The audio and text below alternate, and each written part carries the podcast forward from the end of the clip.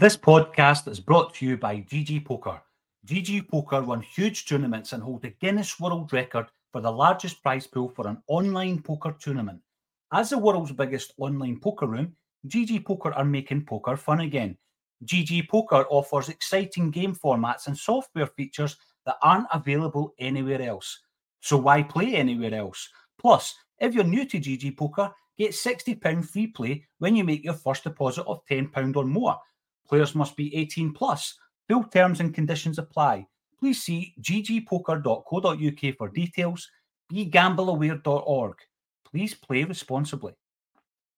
This podcast is part of the Sports Social Podcast Network. This podcast is part of the Sports Social Podcast Network. At Discount Tire, we know your time is valuable. Get 30% shorter average wait time when you buy and book online. Did you know Discount Tire now sells wiper blades? Check out our current deals at discounttire.com or stop in and talk to an associate today. Discount Tire. Let's get you taken care of. At Discount Tire, we know your time is valuable. Get 30% shorter average wait time when you buy and book online. Did you know Discount Tire now sells wiper blades? Check out our current deals at discounttire.com or stop in and talk to an associate today. Discount Tire. Let's get you taken care of. This podcast is part of the Sports Social Podcast Network.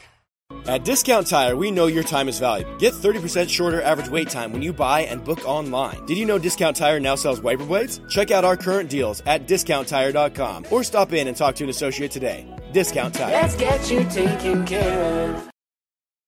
This podcast is part of the Sports Social Podcast Network. Mobile phone companies say they offer home internet. But if their internet comes from a cell phone network, you should know. It's just phone internet, not home internet. Keep your home up to speed with Cox. Cox internet is faster and has more reliable download speeds than 5G home internet. Cox is the real home internet you're looking for. Based on Cox analysis of Ookla speed test intelligence data Q3 2022 and Cox serviceable areas, visit cox.com/internet for details.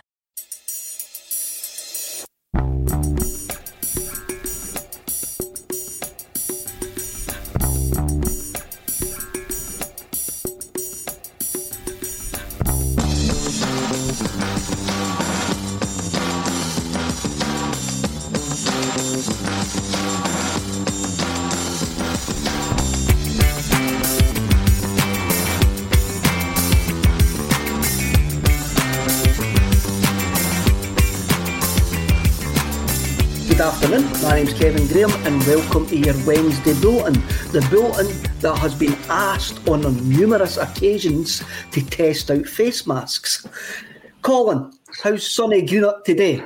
it's actually sunny. That's, that's nice to say that. It was um, worse earlier on, to put it nicely. But uh, yeah, the, the sun's out, the sky is blue, the grass is green, and we know how the rest of the song goes.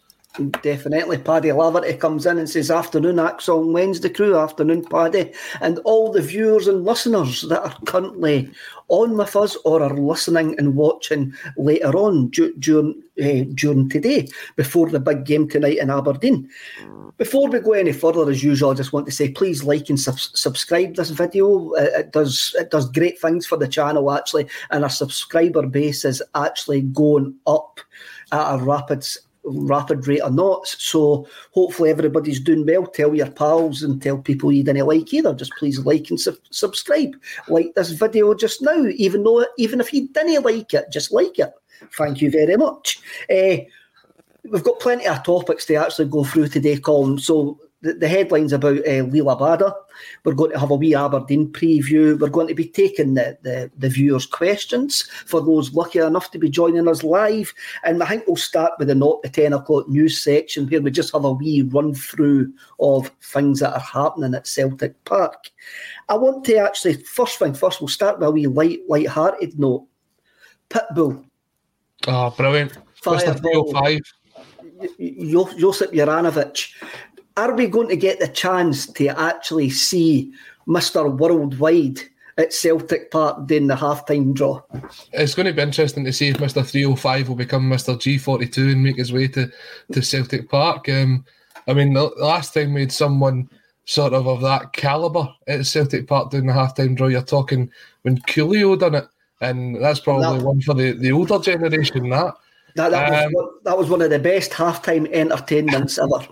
That was that, that that that takes a lot to be beaten. That actually bet the, the the girl who used to be on I think she's still in Emmerdale from Kirkintilloch. She used to be in Take the High Road. Natalie Sunday. She came on at half time once to sing a to sing a song that she was releasing, and Yep. it was utterly terrible. Uh, and there's one for everybody that's listening. Who's the most famous person you remember doing a halftime draw? Get that in the chat whilst Kevin rambles on about Natalie Robb. Natalie Robb, there you go. State of mind comes and tells me it's Natalie Robb. I think she is in Emmerdale now. Know that I know, know that I watch Emmerdale, but I'm sure she's in Emmerdale. Stephen Cool- Coolio isn't on Pitbull's level and never was. I think, it, I think that depends on your age, mate. I think that really does depend on your age. Um, Aye, it- it- it's it's, fanta- it's fantastic that uh, Pitbull's actually picked up a song that I first heard last week on the way home from the Rangers game, and I couldn't get it out my head for days, weeks, and the hours, hours. It just every so often, I just feel feel myself singing Josip Juranovic for no apparent reason on Zoom calls and team meetings and stuff like that. It's it's actually it's a big earworm, ain't it?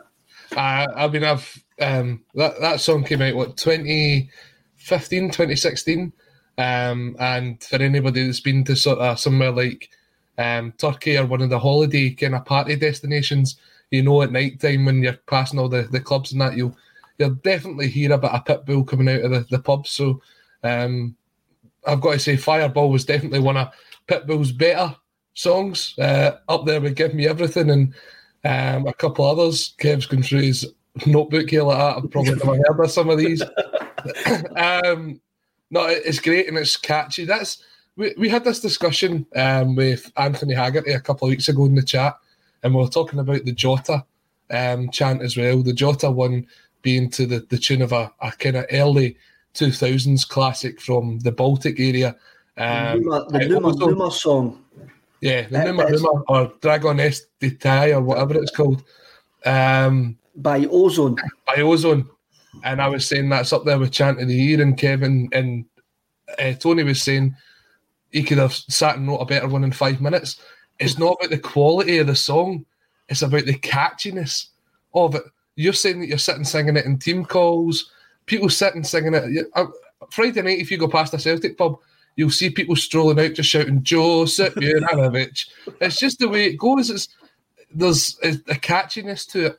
Um, and definitely this year, I've got to admit, the fans not being in the stadium last year, as painful as it was, you can see them bouncing back in style uh, because the, the the chants that have come out this season have been second to none. Uh, and the fact that someone like Pitbull, who you think maybe was massive five, six years ago, he's still sitting there in the Billboard Top 100 with about seven different songs because he just features on everything.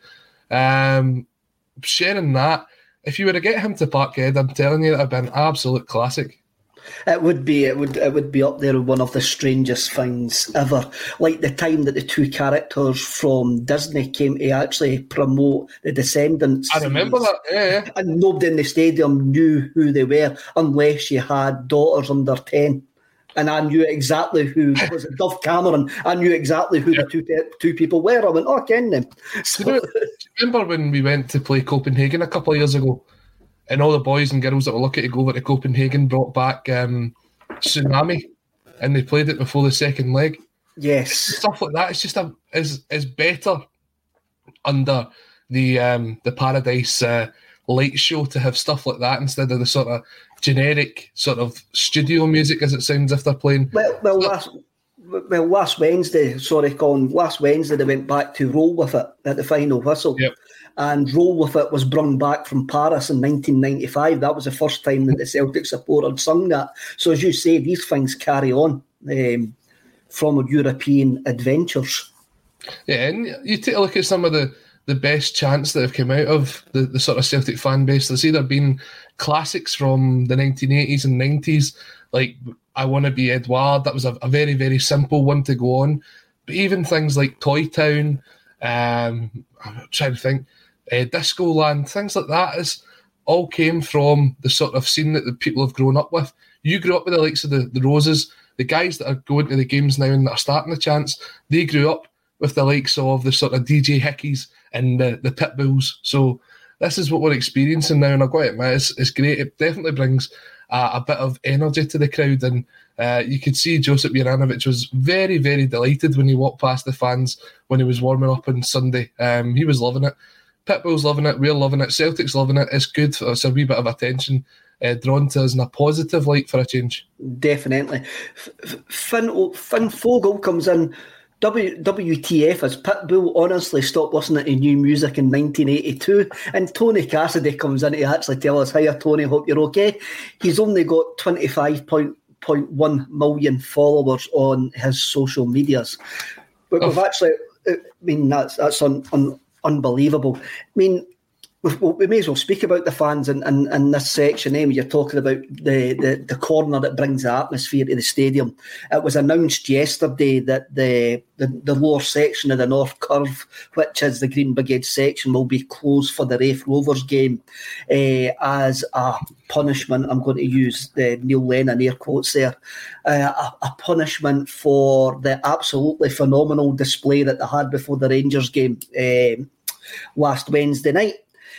Uh, everybody in this section has has been offered a full refund or a relocation, and what I want to say, Colin, is I've seen some a lot of hysterical takes on this, where them trying to lay the blame at the club, trying to for them to try and kill the feel good factor within the club over the last couple of weeks, where the health and safety hoops that Celtic had to jump through to actually get the standing section up and running was five years in the making. And we all know that there's guys in Glasgow City Council and, and uh, Strathclyde Police would love to shut that section down. And unfortunately, whether you like it or not, pyrotechnics, pyrotechnics or pyros are illegal in Scotland within, within the stadium. And the display, no matter how phenomenal it was, does put the safety certificate at risk. In saying that, though, Celtic's punishment for the one game closing is akin to saying to your pet dog, didn't eat any of my sausage supper, than sharing it with him anyway. It's not really a punishment, it's a wee slap on the wrists. But to, for people to actually say the club are trying to kill the feel good factor in this situation, I feel as well wide of the mark. And I love putting a boot into the board too, but I think in this situation it's wide of the mark. It's almost a tick in the box exercise, Kevin. It? Um, it's just a, a sort of look we're going to get into trouble for this. We don't want to give you into trouble for this. This is the best way that we've found in a, a, scenario to work around it. I think the North Curve would rather Celtic stood up against it um, and actually backed them because I still think that the North Curve thinks that the, the club doesn't necessarily back them to that extent. Um, and I'm not speaking for any of them. It's just my opinion, the way I, I see it coming across and what I've read on social media. I, I do think that there is a there is a movement towards the use of pyrotechnics in Scottish football, and it has to be a safe move. Um, things like cold pyro. Uh, I don't know if you've ever seen that, Kev. Uh, that's the, te- the the run a test with that in Scandinavia. Is it? Yeah. Is it they do it, in, they do it in the MLS as well. Right. Um, where basically the, the you see the flame come out, you can run your hand across it, it won't burn you at all. There's no heat is emanated from it, um, and could potentially do the exact same thing as what we saw um, on uh, last Wednesday night against that mob, um, and could bring the same sort of atmosphere. It was a great entrance to the stadium. Um, everybody, I, I mean, even the ones that were sort of always like to put the foot in. I never heard a single person complain about that display last Wednesday night. I don't know about yourself. No, I never heard anybody complain. I'm right above it, eh? And, and like I couldn't see nothing for about 30 seconds, but I never complained. It, it, made when you actually saw it was actually the glow from the flares, uh, like lighting up underneath the stadium roof was utterly phenomenal. It was another, it was utterly phenomenal. I loved it. I'm with you. I think I think we need to actually look forward here and like bring in stuff like cold pyros. Gary Oliver can why is mm-hmm. cold cold pyro not not involved? It's just not the Celtic support that used pyrotechnics and. Uh, uh, in football now. It's a thing in Scottish football, and I think the Scottish football authorities have got to start looking at safe ways of bringing in this atmosphere. Absolutely, and uh, as you say, when it comes to probably the big two in Scotland, that's when there starts to be complaints about it.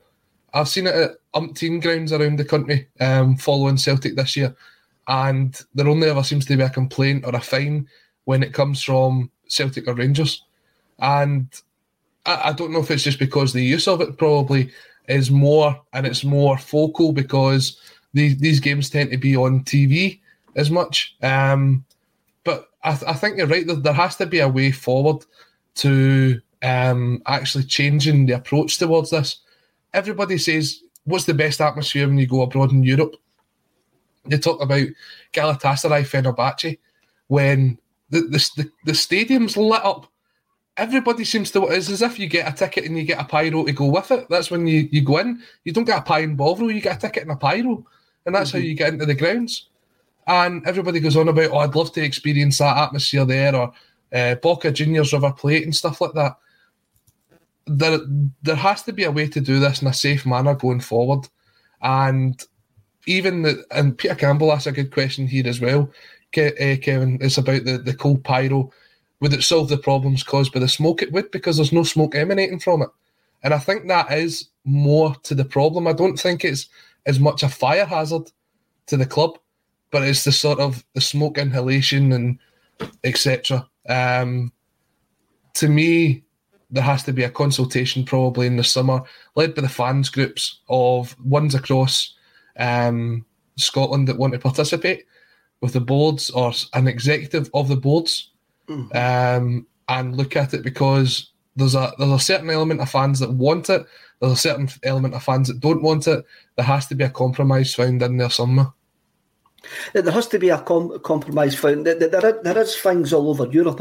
When you were you, when you were talking about the cold pyro, it, it, takes me back to a conversation that I had during lockdown with uh, an interview I done with the two Feyenoord SLOs who were at Celtic Park, and they they take the they take the Feyenoord ultras on health and safety courses on how to use the pyrotechnics. So if there's any like problems or that, these guys know how to like defuse the situation and stuff like that.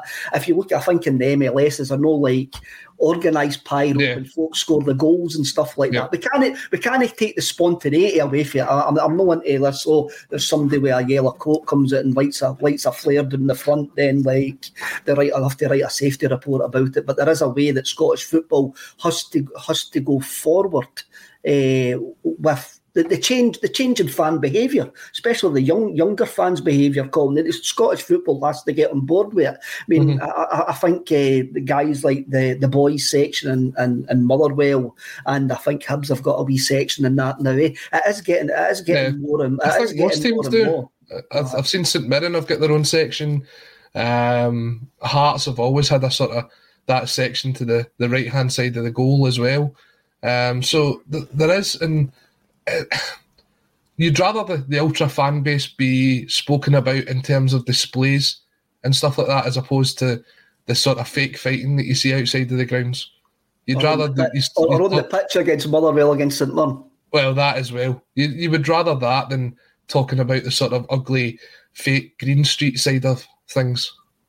Definitely, and there was a there was a I actually caught a radio program on Five Live yesterday afternoon where they were talking about the increase in football hooliganism in England since fans have been allowed back into the stadium. It was extremely one sided, right enough, and it was mainly down of that.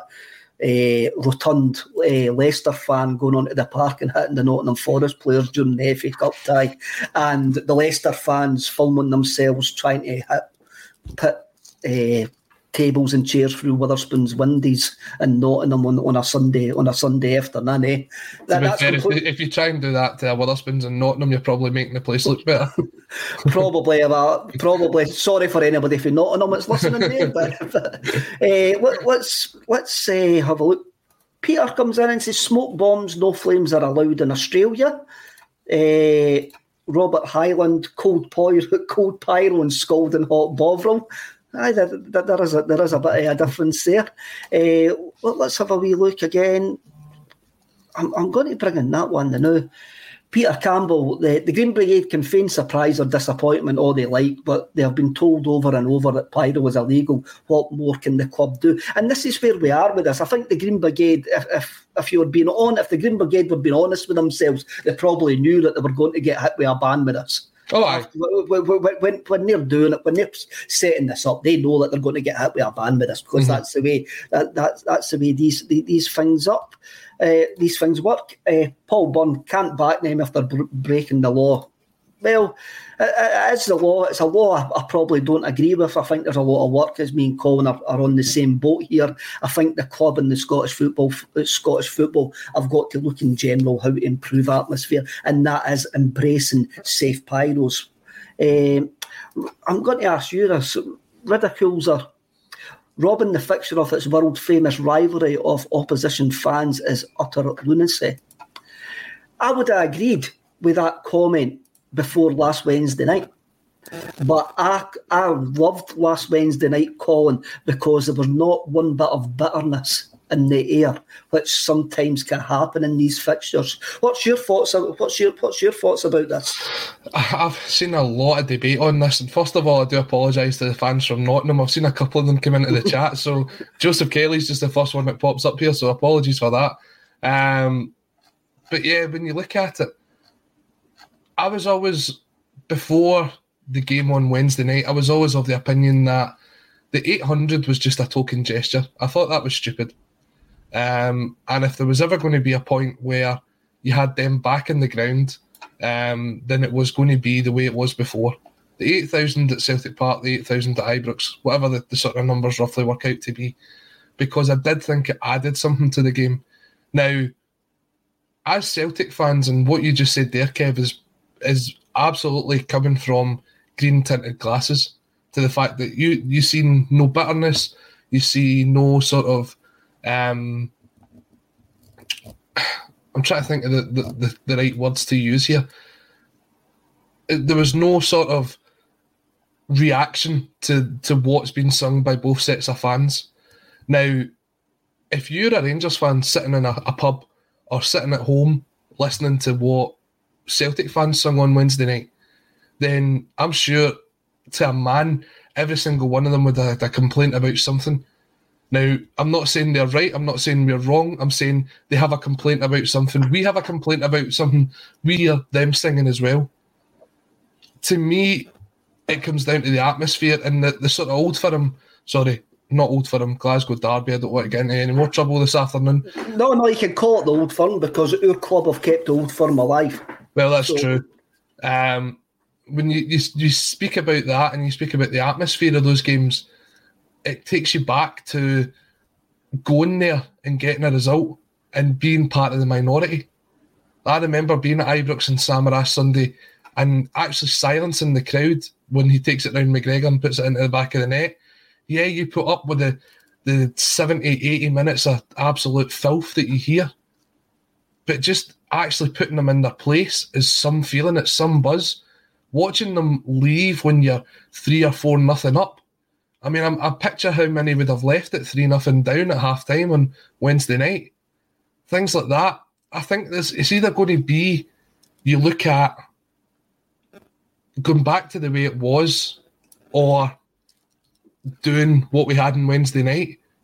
I think it takes a bit of a sting out of it. I do think it's a massive sort of advantage to the home side. It's, it's a difficult one. I, I grew up on seeing 8,000 there, and people are saying, well, it's you've got sectarian, you've got racist shouting, singing. It's almost as if that game's is part of that game. And it's not the right thing to say, but it is part of that game. And see when you go to Celtic Park, see when you go to Hampden and it's 50 50, that sometimes, although the atmosphere at Hampden is terrible, that can sometimes be some of the best moments as you see the, the crowds emptying after you've won the game and knowing that you were the victorious ones there. I under, understand where you are completely coming from there, uh, Colin. I mean, you're saying you, you grew up on these games with, with there being 8,000 Rangers fans there. I started going to these games when there was 18,000 Rangers fans there, which is which is a phenomenal figure when you actually think about it now. But as Brown Warrior comes in and tells us that their pet their pettiness has created this perfect storm. You reap what you sow. That's And- what it comes back down to, isn't it? And, and that that's exactly what it is. They could not handle seven and a half thousand Celtic fans having a party in the Broomloan. no. They could they could not handle that. And those at the top of their staircase listened to the more fundamentalist element in their support and got us getting 800 tickets. For me, this will only change if Sky tell it to change. If you say it becomes too much of a massive advantage to the home to the home team, then Sky will tell it to change, and that's only way that's only way it will change in the future, in my opinion. I mean, I've got to admit, Wednesday night was a fantastic atmosphere. It was a fantastic atmosphere, and I definitely think that it did. It did add something to our side of the game. Did it take anything off of them? If it did, then that was a bonus. But we were always going to beat them on the park as well, with the way that we played football. I, I, I don't know. I, I am absolutely torn on this because it is the first time that we've been in this situation. I, I, I could maybe turn round to you in 18 months' time when we've had another couple of these and say, Do you know what, Kev, I was wrong. I, I, mm-hmm. I want it to stay the way it is. But after that, it just, something just wasn't quite right. Ah, well, well, I, I, I really, really enjoyed it, and I didn't miss them I one little it. bit. I it. I, I didn't miss them one little bit. I just thought it was a great question. Uh, Will McMullen comes in and says the atmosphere was great without, Ranger, without the Rangers fans. Uh, Aidan Mooney comes in. Ollie Miller's half-time draw, I recall. He was also on the same flight as me up to Glasgow that morning from Gatwick.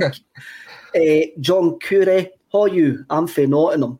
Uh, to balance things up, Martin O'Neill's Celtic played Leicester in a, in a friendly game in 2000 and 2001.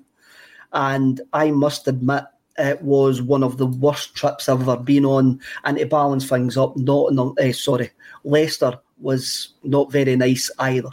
So, so anybody for Leicester coming at me as well, eh? But to balance things up, Leicester wasn't a very nice place eh, either that day.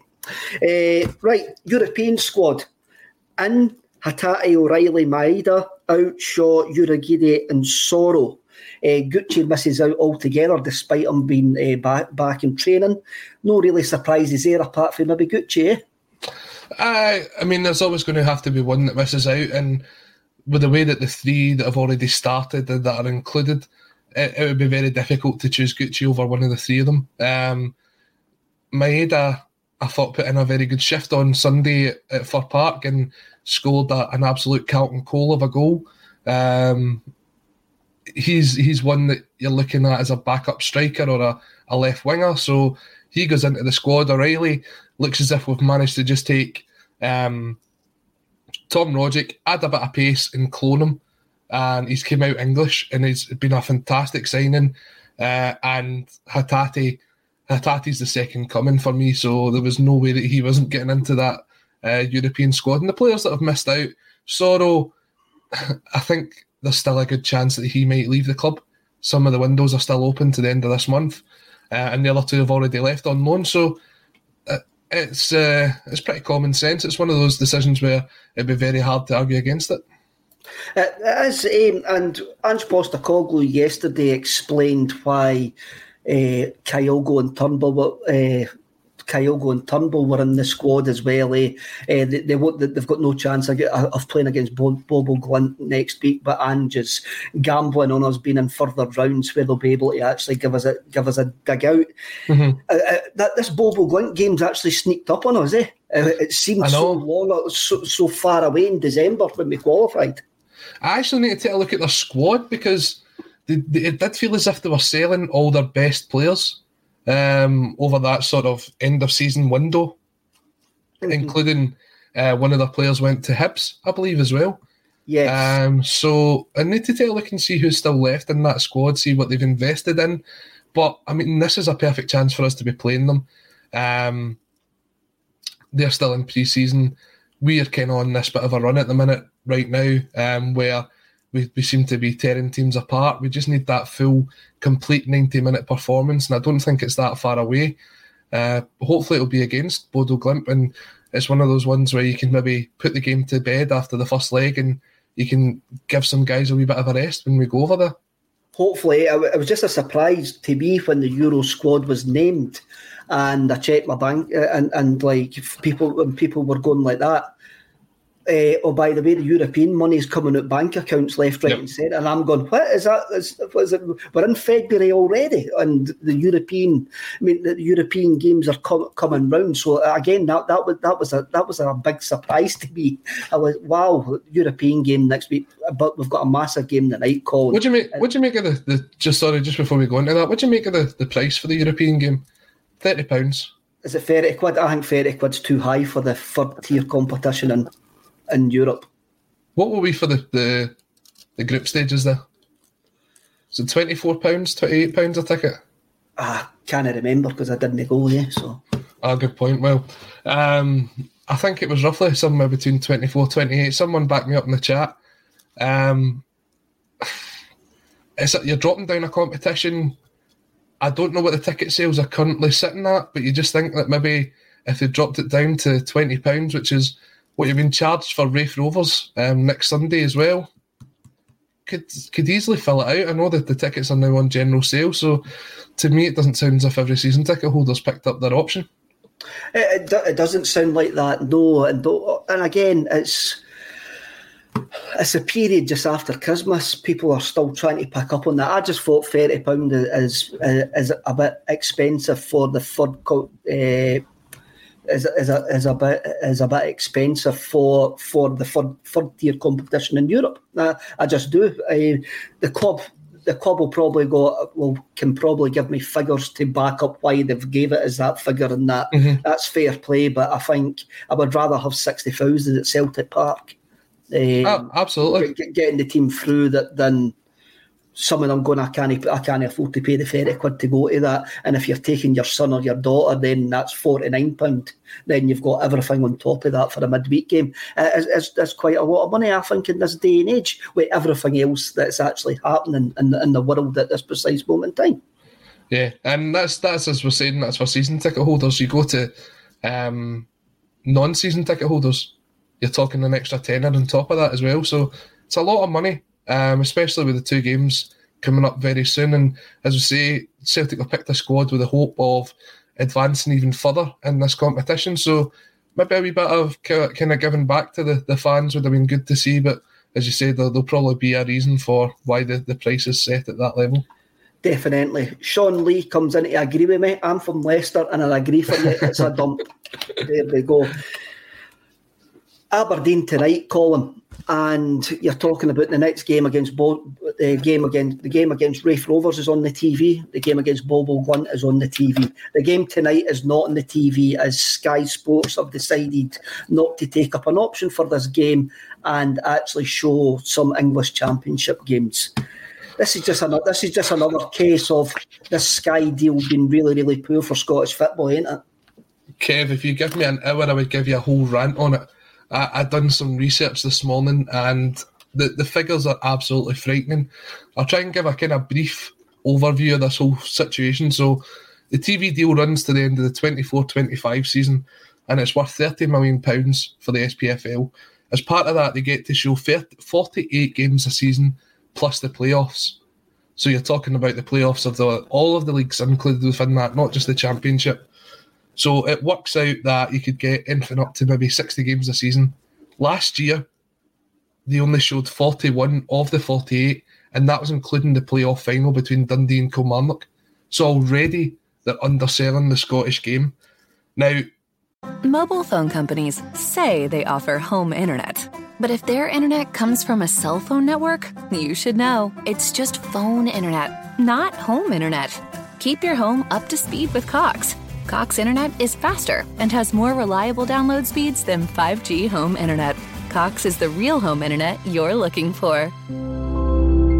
Based on Cox analysis of Ookla speed test intelligence data Q3 2022 and Cox serviceable areas, visit cox.com/internet for details. As the number one audio company, iHeartMedia gives you access to all, every audience, live conversations, trusted influencers, and the insights and data you need to grow.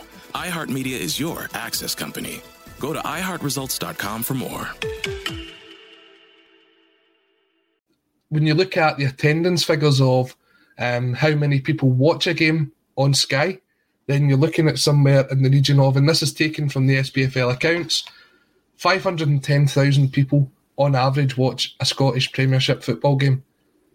Now you compare that to what our second, sort of our closest rival would be in terms of European football, and it's the English Championship, where on average 700,000 people um, are supposed to have watched a game, but on average this season it's dropped down as low as 276,000, and they get 120 million pounds a year, four times what Scottish football gets to watch. For example, tonight on Sky Sports main event, it is Preston versus Huddersfield.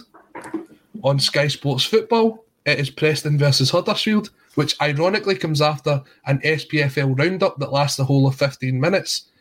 And on Sky Sports Arena, which is usually set for your Raiders or my Giants, it's going to be Blackburn versus Forest. You're not telling me that tonight of all nights there wasn't a channel on Sky Sports that could have been set up for Celtic or Rangers game to be shown, considering how close the gap is in Scottish football, how much interest is in Scottish football right now, and instead of that, we're turning to a sort of I don't even think Preston are anywhere towards the promotion or relegation places, and Blackburn sort of here and there. They've got some uh, big Chilean striker who, once he discovered he was Chilean, found the back of the net more often than when he was English. Mm-hmm. That that that's what it comes down to. Uh, it is embarrassing how much we've undersold our game to them. See, uh, the, the highest ever watched SPFL game on Sky had 1.4 million viewers. Now, if you take that as a basis to start a subscription service for Scottish football, Kev, you're saying that p- perhaps there's 1.4 million people across the UK that want to watch Scottish football. Probably more than that. There could be double that. And you charge £10 a month to cover every single game. Then you could easily be double, triple, quadrupling what our TV deal is. And when this Sky TV deal ends, or if we don't, if we get to end it sooner than the 24 25 season, is the only way that we can get proper coverage of Scottish football and proper coverage of Celtic in Scotland because we are being sold under the bus with second rate commentary teams, with third rate pundits, and this is the third or fourth time this season when both teams have been playing head to head, games that would have been both been shown on Sky, uh, sorry, BT Sport, with proper commentary teams and proper pundits, and we're being sold short once again. It is pathetic, this Sky TV deal. And if you could get a decent lawyer, you'd find a way out of it. Definitely, Colin. I, I, I agree with every single word of that. Um, it's there's been some comments in, in the comment box on if you didn't want to pay for Sky of ways to watch games, which I'm not going. To, I'm just, I'll just point you to the comments.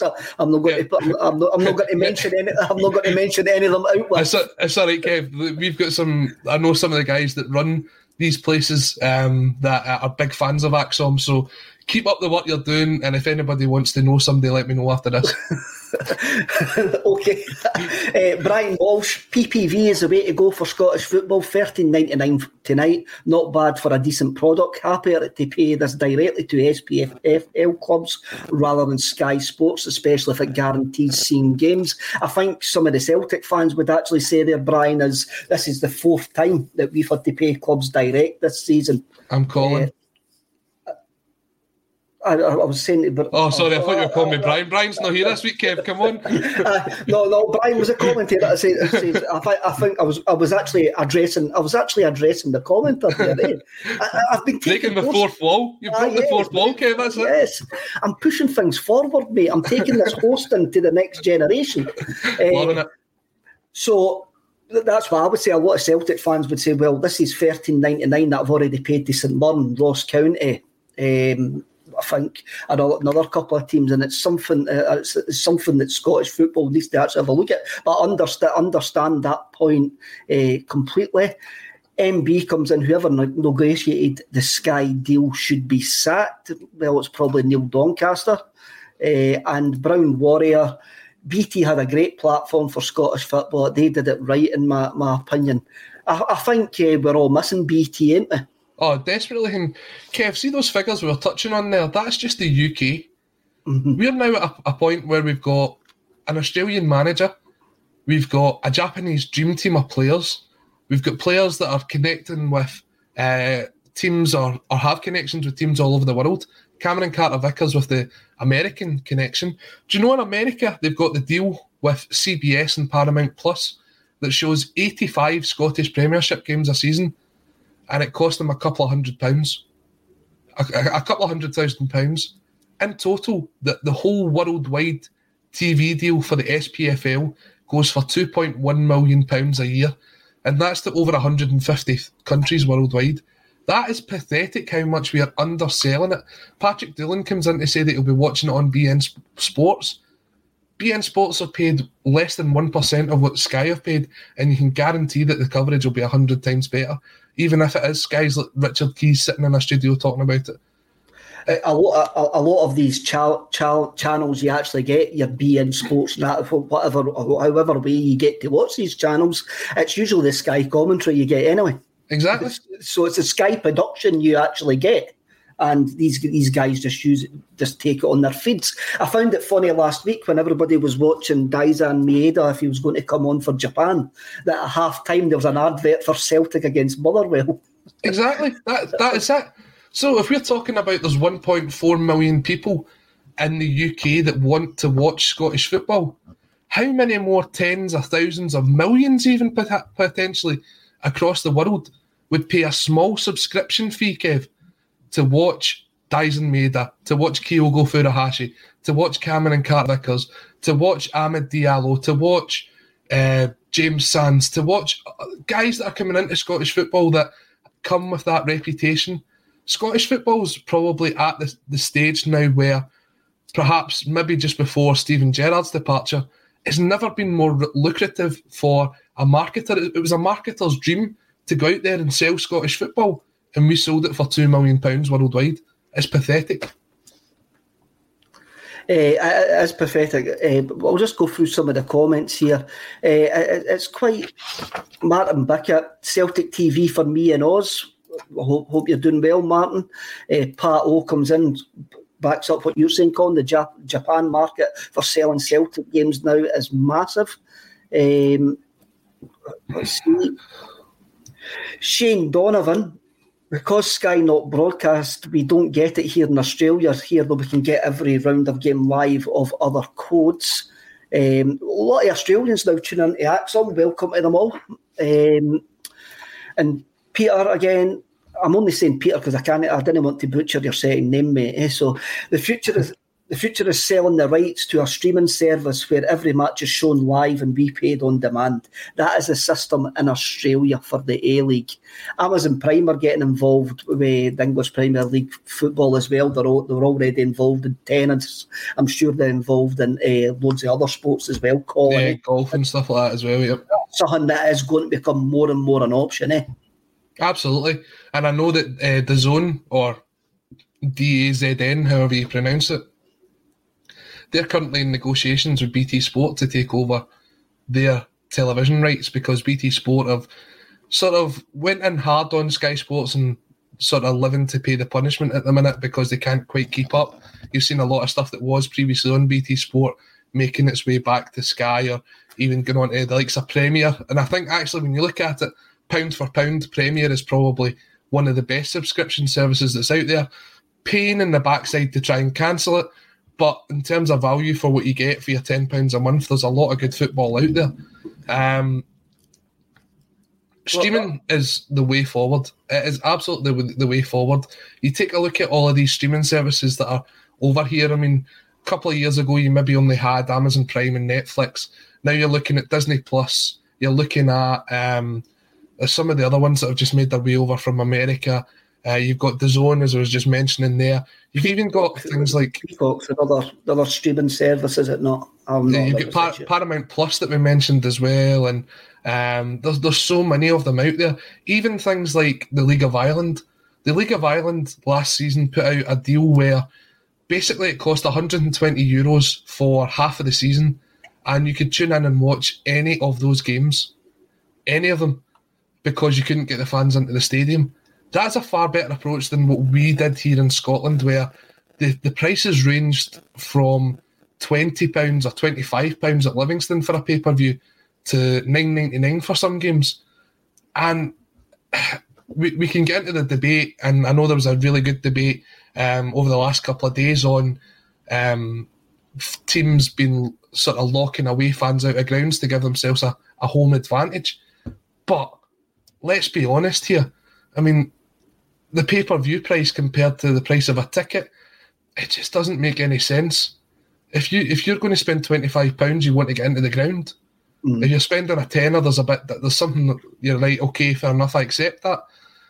There has to be a way forward where there is, and I know there was one under Roger Mitchell, what, about 15, 20 years ago, where we looked at doing an SPFL TV.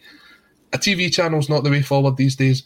No. An actual streaming service. Service is. An app. That is what is the future of Scottish football. And it's about time that the guys at Hampden actually opened their, their eyes and saw what this was coming or going or go, getting on board with a streaming service. You mentioned BT. BT's aim wasn't for you to sign up to watch Italian football, to watch Scottish football. It was to get your broadband. Yeah. It, was, it wasn't to get it wasn't to get viewing figures. Um, but these streaming services want you to pay. I mean, you just have a look at the Amazon Prime. If you sign up for Amazon Prime and you were getting all the Scottish games for seventy nine ninety nine, Amazon uh, do not care if you're watching the Scottish football or not they just want you to use it. They, they just want you to buy stuff that you didn't need for Amazon. Mm-hmm. They, they, so, but it's a selling food, point. That's all. Uh, it's a selling uh, point. It's just a selling point, eh? So that, that, that is the future. But once again, tonight we're going to be struggling uh, in this country to find ways to watch this game legally. But, here, but here's the thing, Kevin. We'll, we'll go in and talk about the game in a second, right? Why isn't the game on TV tonight? There is red button options. There is a camera crew that's going to be there. There's a commentary team that's going to be there. What is stopping Sky from showing this game tonight? Nothing. Absolutely nothing. If anybody for Sky wants to come in, wants wants to come and answer that, uh, just put their put their thoughts in the comments. Uh, right, we, we may as well talk about the game tonight, but I'll go through a couple of, of things first. Jay Davison talking about ticket prices, spent over a hundred pound for the next three home games. That that, that is a lot of money in, in today and for today. Uh, John Francis, twenty five pound is a fair price for the conference underwater cabbage salesman, 20 to 25 pound. And David Kelly does actually make a good point. I think that I think he's right here about the group section pricing over the last mm-hmm. four or five years. Yeah. The club's pricing for European games has been excellent recently. As a comparison with Rangers prices, we pay far, far less when in the same competition as direct comparison again, I've, I've, I'm, not, I'm not actually going to disagree with that. I, I think our pricing over the last four or five years has been brilliant until it's came to the knockouts. Yeah. Then, then the prices have took a massive, massive hike. Chris Walski, proud Aussie Celt here, Ange is killing it. Colin, you ken who else is killing it? The man who the tagline that we actually have, the incredible rise of Liel Abada. Now, Liel Abada's played 38 games for us this season. Uh, he scored 14 goals and had 11 assists. But for when we've returned for the winter breaks, he's, he's took it to another level. He has took it to another level. He's got four goals since the winter break. He's had three assists since the winter break. He's had one last minute winner since the winter break, and he had one fullback meltdown since the, since the winter break as well. For me, he's going to be our young player of the year. Absolutely. And he's up there for player of the year as well, Kev. There's nothing stopping him getting both awards if he keeps going at the rate he's going. Um, 14 goals and 11 assists. I watched them coming out after he'd, I take it they, they had their shower and stuff because it was about 10, 15 minutes into the second half when both him and uh, who else came off at half time on Sunday? Um, Hatate. I Hatate walked back to the bench because they had to come out from behind the stand, which is another ridiculous thing. Um, it was one thing that I d- I didn't think that the Motherwell CEO covered why we're still in that sort of red zone area with that, um, when every other team seems to have avoided it. Um, Abada looked absolutely devastated not to be playing that second half. And who can blame him? He had a goal and two assists. He was absolutely on fire. I can see why um, just chosen to rest him for a, a, the, the game tonight. And with the injury concerns that we had in the first half of the season, it is a case of putting a lot of these kind of star men into bubble wrap. But he's on absolute fire at the minute, and um, yeah. Towards, I've seen some people saying a couple of weeks ago there was people on here having a go at him. He's young and he's a winger, and you're never going to get a, a consistent winger who's going to be absolutely outstanding week after week. So we know the potential that he's got to, and you kind of look at it and you go, right, we just want you to get to that. And for us, it's a bit of naivety because he is only what just turning twenty or just turned twenty. When you've hit that kind of Mobile phone companies say they offer home internet. But if their internet comes from a cell phone network, you should know. It's just phone internet, not home internet. Keep your home up to speed with Cox. Cox internet is faster and has more reliable download speeds than 5G home internet. Cox is the real home internet you're looking for. Based on Cox analysis of Ookla speed test intelligence data Q3 2022 and Cox serviceable areas, visit cox.com/internet for details. This week on The Marketer's Report, Patrizio Spagnoletto, Global Chief Marketing Officer, Direct to Consumer for Warner Brothers Discovery, weighs in on building trust. Trust is a really hard thing to build and a really easy thing to destroy. And we have to be very respectful about that. Our partnership with iHeart has really helped us build that trust and that relationship with the on air talent. As the number one audio company, iHeartMedia gives you access to all, every audience, live conversations, trusted influencers, and the data you need to grow. Go to iHeartResults.com for more. Performance level as a Celtic player, a Celtic fan always sort of demands that of you, but you can't argue for much more this year. We we are a bit harsh at times as as kind of fans because you do want the, the absolute best. You want a 50 goal season from a striker just like we'd had from Henrik, or you want a 30 assist season for what he's done at his age. And this is his best season as a professional footballer so far. Last year, when he was at his Israeli team, he had 12 goals and four assists. Mm-hmm. He's just getting better and better and better. And it's almost a sort of, right, you've done that, go and do it again, go and do it again, go and do it again. And I, I hope he does it again tonight. And he's got, he does have our full backing. We will say to players, you could do better, you couldn't do better. We've never kicked a professional football, but we're here as fans to give our viewpoint. Oh, I've never kicked a professional footballer. Well, no, I have kicked a professional footballer. 1985, I kicked a ball for the, the East and back onto the track after after somebody shot it. Uh, Ian McGonigal, he's quite right. Be fair, nearly everybody on ACSOM was criticising Abada a few weeks ago. Ian, we're not going to deny that, but I want to praise him now. Uh, I think he's the first. I think he's the first name on the team sheet tonight. Aye. When, uh, when Angie's putting his team out tonight, it's the first ga- game on the team sheet. And what I love is the contrast between him and Yotab. Mhm. Jota's like a playground player. He loves taking guys on. He's got the tricks. He's got the flicks. He, he- he's, he's got the looks. He, like he, he, like he, he likes how he likes the look. He's got the quick feet. He likes beating men. Abada is very very simple and very direct. Mhm. He will he- when you look at the number of finishes. It's a first time finish. He doesn't think about it. He's an assassin. He just goes. I'll make, I'm going to make this running behind you, and I'm going to have one touch at this ball, and it's going to be in the back of the net. He just does fit. He's direct and simple, and it's a great contrast to have him the two wings. It's a it's a great contrast to have him the two wings, and you you and a lot of things when since the winter break we've all went. You say you're you're living in Reo Hatate's world. I mean, uh, and Abada's sort of been overshadowed by O'Riley, Atati, all the shiny new things that we've actually got. Yeah.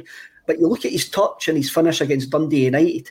That was being to pull that ball down the way that he'd done and to finish the way that he'd done for a twenty year old was phenomenal. Yep. You look at you, you look at the game. he's finished a game again. His finish against Rangers. Nobody's talking about that because we're, No. we're all ov- overwhelmed with Hatate. But it's a great finish. It's a fantastic Absolutely. finish Yep. on, on the volley. And and his goal on Sunday, on his goal on Sunday against Motherwell again, it's a first time finish with his supposed wrong foot. Mhm. Uh, he's been phenomenal since we came back. He's actually been phenomenal this season. Apart from that wee dip where we all when, when we a lot of the players weren't play, played well, I can't think we could ask for anything else for Liel Abada. No, for me, he's on course to score 20 goals and give you 20 assists this season, which, if you'd said that for any other 19, 20 year old that's actually coming through at Celtic right now, that would be completely unheard of. We'd be talking about the next 30, 40 million pound player to leave Celtic Park, or the first 30, 40 million pound player to leave Celtic Park, even. Um, it's, it's no surprise that he's already getting um, attention from teams down south, the same way that we see uh, Juranovic is getting as well. Although I wouldn't worry too much about that. I don't think the Rats get much longer left at Leicester, so uh, don't worry about that. A Abada for me is just, as you say, something totally, totally different because you look at the goals he scores and go back to the goal against Rangers, how he just ghosts in at the back post, puts Barisic down on his backside, and puts it in with a outstanding first touch. His movement is second to none. I did not think he was getting that ball for Rogic's second goal. I thought um, Ralston had massively overhit it because obviously, if you've ever been to Fir Park, you'll know the slant that's on that pitch, the, the slope that it's on it. And uh, if you're sitting behind the goal, it looks as if everything's out of bounds. Uh, it's ridiculous. Um, but yeah, is he, he didn't give up. He kept the ball in. Great cut back, first touch. Rogic puts it away. As I said, there is kind of one person at the minute who, when you look at it, with the exception of Callum McGregor, who is your captain, is always going to be the first name on the team sheet. Liel Abada's the guy that's there. Definitely, David Kelly. I would I wouldn't have wanted that goal v Dundee United to have fallen to anyone else in the squad. The most composed player at the uh, at the club. I, I, I, think he I think he's grown this season. And when you've seen since we've came back for the winter break, the amount of big big moments that he's now involved in shows how how much of an important player that he is. I says that he's a, the first name on the team sheet for me tonight. Up front, I think Jota is the, the other goes on the other side. Who goes through the middle, Colin? I, I, would go with Giakoumakis. Um, I think he's been really, really powerful in the last um, couple of games. His his hold up play, his strength and positioning. Um, I, I, think he wouldn't be judged as much this season on his goal scoring record, and I do think the goals will come. To me, he put a performance in like a um, a, a Lyndon Dykes that was the kind of performance level I was looking at. Now, Lyndon Dykes, when he first started playing for Scotland, got the odd goal here and there. Then he went on this sort of dry spell where he was getting involved, but he wasn't getting himself in front of goal. What he was doing was actually building up the, the rest of the players. That's why you see old John McGinn getting hat tricks and stuff like that.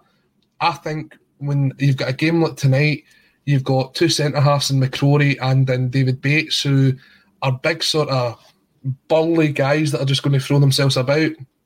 The same way that Mugabi was on um, Sunday. I think Giakoumakis is the, the, the right option to play there. He is leaving the space in behind for both Abada and whoever plays on the left. I would go with Jota um, to get in behind, and it's leaving so much space in front of that 18 yard box for guys like Hatate, guys like Rogic to get the shot off on target.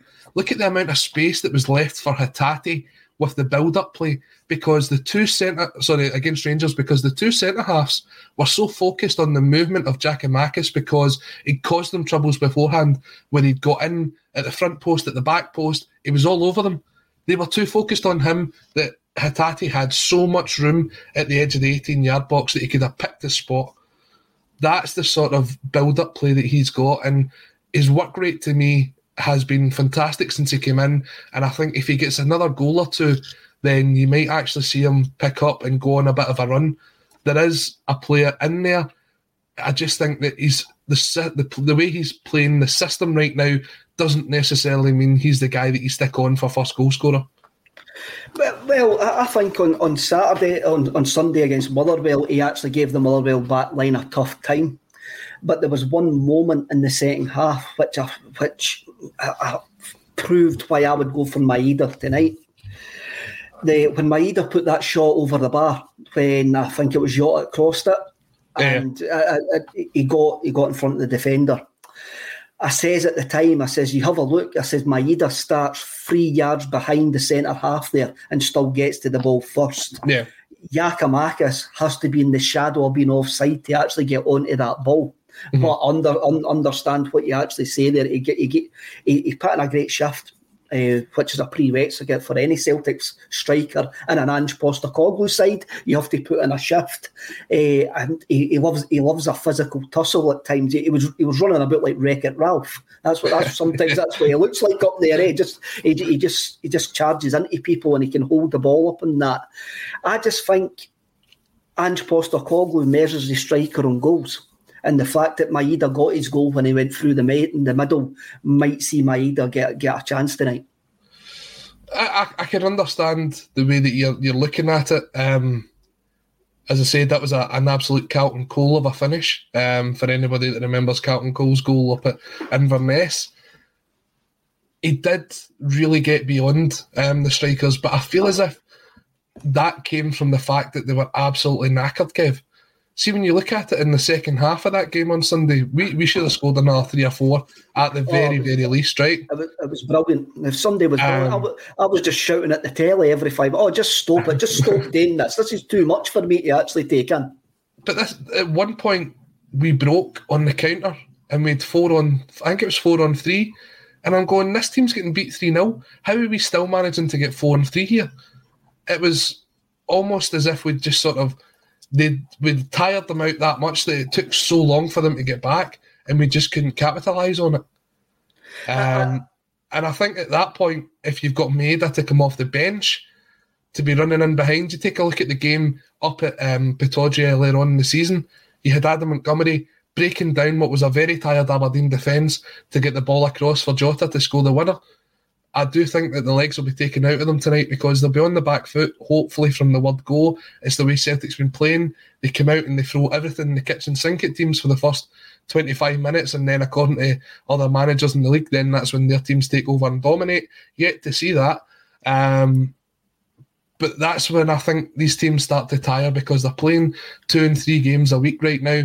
And when you've got a bench that you can turn to, whether you've got maybe guys like Forrest, Maeda, um, guys with a bit of pace. Even I seen Johnston was back in uh, the the squad the other day as well. Getting in behind, that's where Maeda got a lot of his success in the second half. In the 1st mm-hmm. half, he just had to put in a very good shift going down that left hand side. Um, so I, I, don't know for me if Maeda would be the one to kind of lead the line up there, but uh, yeah, put it this way Aberdeen will not like to face either one of the two. D- definitely. I must admit, I'm tired watching an Ange Postecoglou Celtic. The knacker me trying to keep up with them. Never mind trying to chase, trying to chase them. Jim Hannaway, uh, Giakoumakis for him tonight. Uh, Jay Davison, Gio is a nightmare for defenders and very intimidating. MB, Giakoumakis is a great option for these type of games. And John C- Curry, Giakoumakis is benefiting from a run of games in the team Snick comes in via Twitch. Uh, he's put in a few good shifts, got unlucky. I feel a bit bad for Giakoumakis, but I also wouldn't begrudge a Maeda either a start. One again, what's good things, Colin, eh? We've been on 57 minutes now, 58 minutes, mm. and we haven't moaned that Kyogo's, Kyogo's missing. And we haven't done for the last four games. That shows you how well whatever one of the front three are playing, that we're not missing the guy who was our star man by a long distance before December. You've got that, and you've got who was our player and young player of the year last season, and David Turnbull, who it doesn't seem to have been missed at all since he came out of the squad. We still have a number of players to come back into this team, and when you look at it, I saw the stats from Pie and Bovril this morning saying that over the course of the season, Celtic have used 35 different players. Now, I'd imagine quite a few of them have now left the club. But I still think that we have a, a relatively compact squad of players that we can turn to. And you saw that sort of towards sort of November, December time when you looked at the bench and you're going, there's not really a lot of players that can come on and change this game here. But now that there's more and more coming back into it, I saw um, Ewan Murray complain at the weekend because he looked at the five subs that Celtic were able to bring on. That was a, a thing that was voted through by the league. That's the first time we've ever had five players that could have come on and changed the game. And as we keep going here, on the course for four trophies because we are we're, we're pushing. Well, I say four. We've already got one in the back pocket. We've got three trophies that we're going for here in the second half of the season. Having as many players as we can turn to as possible is a great thing. And when Kyogo, when Turnbull, when Dembele come back in, even when Jullien, who'll probably start against Raith Rovers, in my opinion, when these guys are available for selection, it pushes the guys that's playing to play to the top of their game because they know that if they don't play well, they're out and somebody else is in. And that's something we've not had at Celtic for a long, long time. We haven't had that for a long, long time, and, and it goes back to the Brendan Rodgers adage that basically the, the finishing 11 is just as important as the starting 11 and that's the first time we've had that in about four or five seasons colin. Colin this has been absolutely amazing today. That's the hour flew by already. Uh, we've covered quite a lot of subjects you got a prediction for the night? Uh, there's a, there's a lot of confidence in there's a lot of confidence in the comments, but Brian Walsh, I'm going to bring this in. I'm slightly concerned by some of the overconfidence ahead of this visit to Pittodrie tonight. Talking five or sixes is just complacency. I expect a tough game as ever up there. But before I make my prediction, I went to the toilet at half time against Motherwell, and a boy came in and shouted, "Are we just going to beat every team three 0 at half time?" That's the sort of spirit of the Celtic fans at the minute, and it's, it's a, a good one to have. Um, notoriously a tough place to go. Aberdeen will definitely up their game despite how poor they've been recently. I spoke about this with the red tinted glasses boys. Um, check that one out as well. I'm going to go with 3 1 tonight. 3 1 Celtic tonight. I'm, I'm, i think we're going to have a victory, and I think it'll be a victory to nil. I think we might be quite comfortable.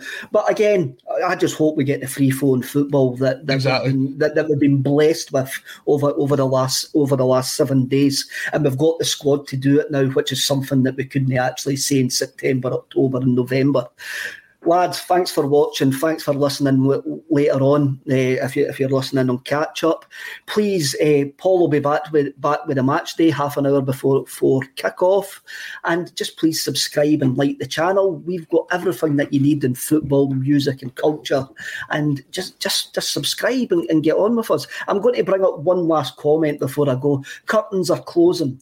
Do Amazon sell cold pyro? Asking for a friend.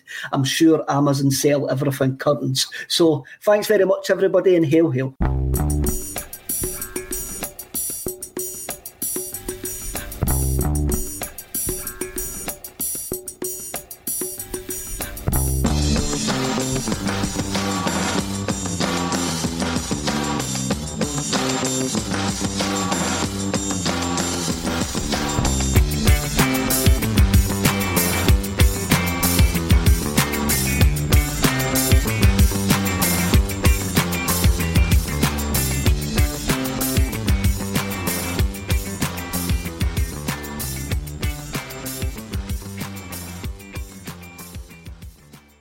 Message and data rates may apply. Guys, got hair loss? I know what you're thinking. Should I shave my head, comb it over, wear a hat? Just stop. This isn't 1970. Keep your hair and your confidence because Bosley, America's number one hair restoration experts, can give you your real hair back permanently. Check them out today because they're giving away an absolutely free information kit and a free gift card to anyone that texts EASY to 203203. Dude, you don't have to look like your dad because this isn't your dad's hair loss treatment. People all over the country trust Bosley because they're ahead of the curve. They use the latest technology to give you your real hair back. And the best part? Bosley's permanent solution is protected by the Bosley Guarantee. Let Bosley show you for free how awesome your hair could look with an absolutely free information kit and a gift card for $250 off. Text EASY to 203 203. That's B A S Y to 203 203. Mobile phone companies say they offer home internet. But if their internet comes from a cell phone network, you should know. It's just phone internet, not home internet. Keep your home up to speed with Cox. Cox internet is faster and has more reliable download speeds than 5G home internet. Cox is the real home internet you're looking for. Based on Cox analysis of Ookla speed test intelligence data Q3 2022 and Cox serviceable areas, visit cox.com/internet for details. Sports Social Podcast Network. Sports Social Podcast Network. Sports Social Podcast Network. Sports Social Podcast Network. Sports Social Podcast Network. Sports Social Podcast Network. Sports Social Podcast Network. Sports Social Podcast Network.